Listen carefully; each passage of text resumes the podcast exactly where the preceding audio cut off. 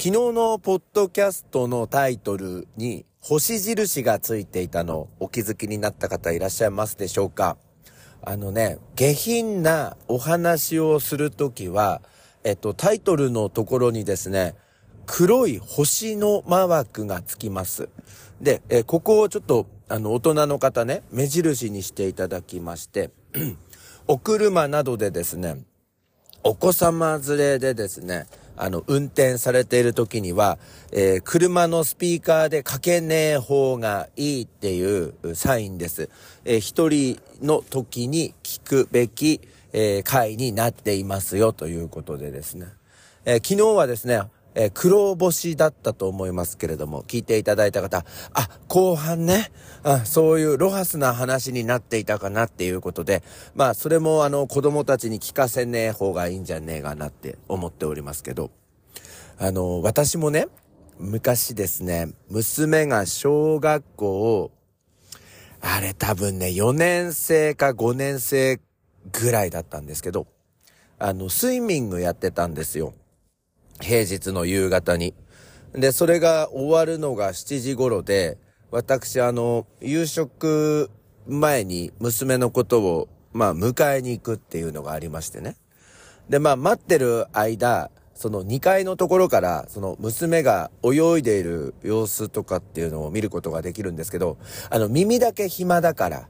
その頃ね、伊集院光の深夜のバカ力っていうやつの、ジャンクポッドキャストっていう番組を聞いておりまして、あの耳から非常にあの下品なインフォメーションをを入れながら、ああの、娘に手を振りながら、いいパパやってて、え表情はもうお父さんなんですけど、耳だけ、え非常に下品なインフォメーション、え入れていたっていう感じだったんですよ。で、まあ、娘が着替えて、えー、まあ、アイス買ってっていう感じでアイスを買って、上げて、えー、それで車に乗り込むんですよね。あの、頭はなんかこう、なんていうの、あの、三角の帽子みたいなあのタオル製のやつをつけてるわけなんですけど、で、車のカーオーディオのやつに、うちはですね、有線なんですけど、有線でこう繋ぐと、引き続きその、伊集院光さんのジャンクポッドキャスト深夜のバカ力っていうやつが、あのーあの、聞けるっていうことだったんですけど、非常にあの、下品な、えー、叫び声を、お伊集院さん挙げておりまして、何回もあの下品な単語を叫んでいるっていううところに出くわしましてね。まあ私はもう、あの、いいお父さん風に車を運転していたんですが、あの、娘がですね、もう耐えられなくなって、もう爆笑して、もうめちゃめちゃ笑ってたっていう感じだったんですけど、笑ってたからよかったですよね。あと娘が多分小学校4年生か5年生だったからよかったんですけど、あれ中2とか中3とか高校生、そしてもし今だとしたら確実に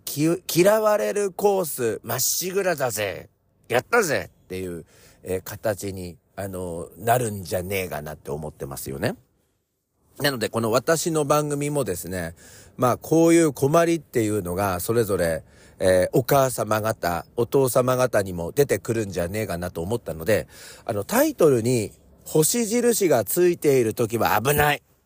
もう一回言いますよ。タイトルに星印、黒い星印がついている時は危ないなので、everybody be careful. 気をつけていただきたいなと思っております。まあ私のね、もっと昔の話なんですけど、あの、うちの中でもやっぱりあの、気まずくなる時間っていうのがあったんですよね。テレビを見ていてなんですけど。で、当時ね、うちね、あの、テレビ1台しかなかったんですよ。家族の団らんだからっていうことでね。それでまあ、父親は9時頃、ニュースセンター9時だか、ニュース21だか、ニューストゥデイだかわかんないんですけど、NHK のニュース見たかったんですよ。首都圏ニュース845の後ね。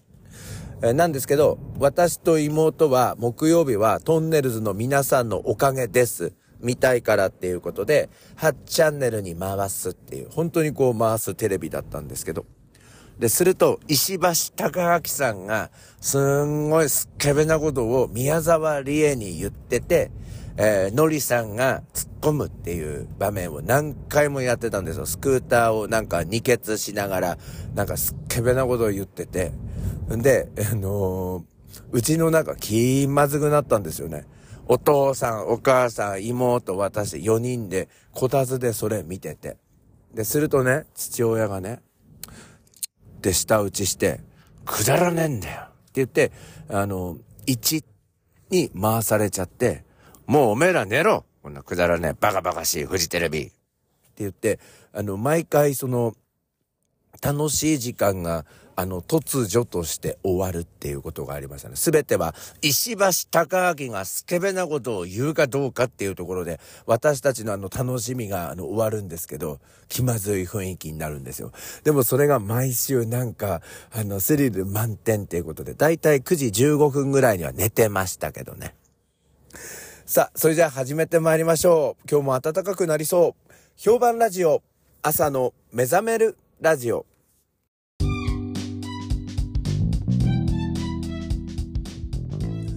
改めましておはようございます。評判ラジオ朝の目覚めるラジオナビゲーターの101健です、えー、金曜日の朝今日8時半を回ったところなんですがもうすでに、えー、レボーグの外気温度計10度今日は日中最高気温16度まで上がるということで、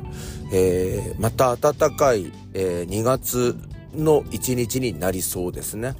えこれからですね、えっと、週末に向かっていくんですがえ週末も関東地方は穏やかな天気になるということでね。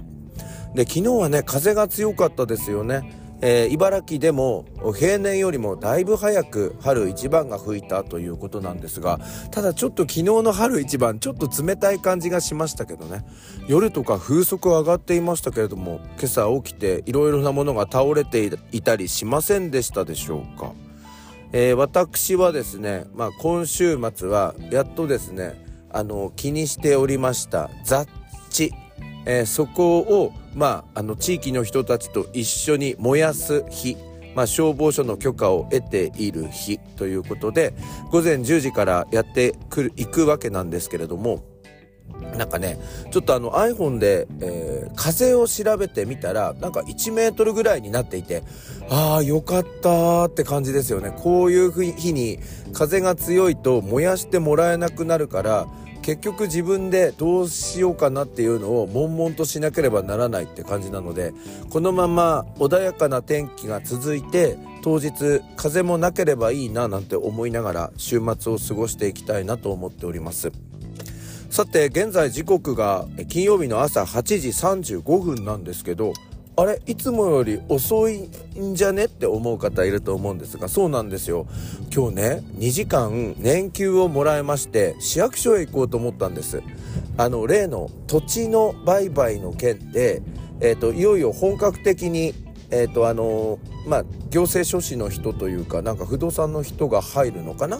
でそんな感じで住民票と印鑑証明書が必要ということで、えー、2時間、まあ、遅れて、あの出勤しますよということで、えー、昨日のうちにあの申請を出しておいたんですけど、でもなんかね、改めてその住民票とか印鑑証明書の取得方法っていうのを昨日の夜ネットで調べたらね、いや今日ね、初めて使って感動したんですけど、マイナンバーカードがあるとですね、コンビニで、出力することができるっていうんで今日やってみました。セブンイレブンに行ってマイナンバーカードを持って行って。そしたらさ住民票200円印鑑証明書の写し、えー、200円合計400円で必要な書類揃うことができました。待ち時間0秒でした。しかも分かりやすいディスプレイがあっという間です。ただし気づいたことがありましてなんかねコピー機から出てくるじゃないですか行政の証明書が。だからねだいぶねその偽造防止みたいなのが、うん、施されていてなんだろう読みにくい。あとなんかあの住民票とか印鑑証明書ってその市役所でもらう時ってなんか紙がピンク色だったりするんですけどなんか白黒。それでなんか偽造防止みたいなのがもう所狭しと散りばめられていて、なんか真っ暗い紙っていう感じなんですが、まあこれで大丈夫なのかななんて思いつつね、まあ便利な世の中になったなと思いましたね。21世紀ですからね。令和ですからね。今までなんか市役所の窓口に並んでなんか書類を書いてどうのこうのってやってたのが何だったのかなと思う朝なのです。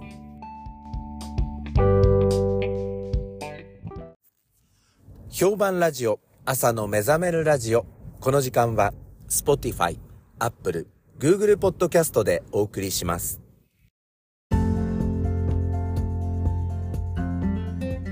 皆さんは大事にしているオノマトペ、擬音語だったり、擬態語だったりありますでしょうか？私はね、小さい時からね、この4つの擬音語、擬態語を大事にしております。1つ目、ドリーン。ドンドンドンドンドンドンドンドンドンドンドンドンドン。ドンドンドンこれはね、あの、せいちゃんちのお母さんが、えー、昔、えー、乗っていましたホンダの N360 か、えっ、ー、と、ホンダのトゥデイがわかんないんですけど、どっちかの軽自動車のエンジン音、真っ黒い煙吐きながら、土曜日の一斉下校の帰り、私たちのことを毎週抜かしていったあの音。ドリーンドンドンドンドンドンドンドンドン。はい、それからですね、次。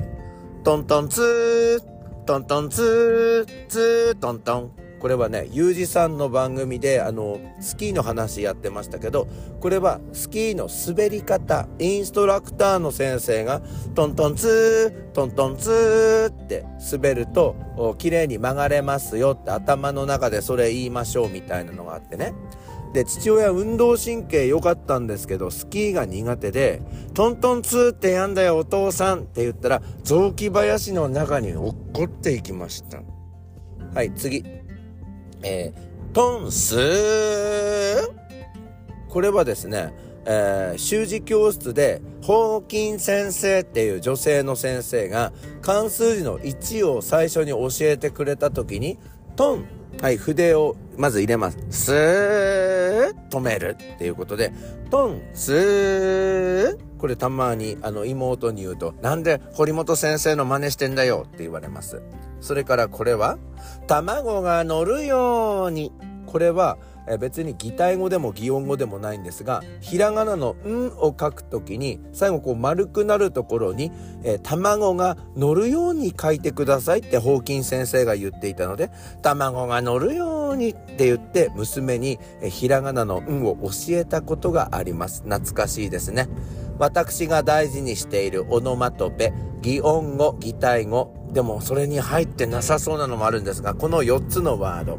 ドリーン、ドンドンドンドンドンドンドンドン。トントンツー。トンスー。そして、卵が乗るように。皆さんもロハスな日常生活の中で使ってみてください。それでは今日も一日お元気で、いってらっしゃい。Have a beautiful day and smile. この後は東京からニュースをお伝えします。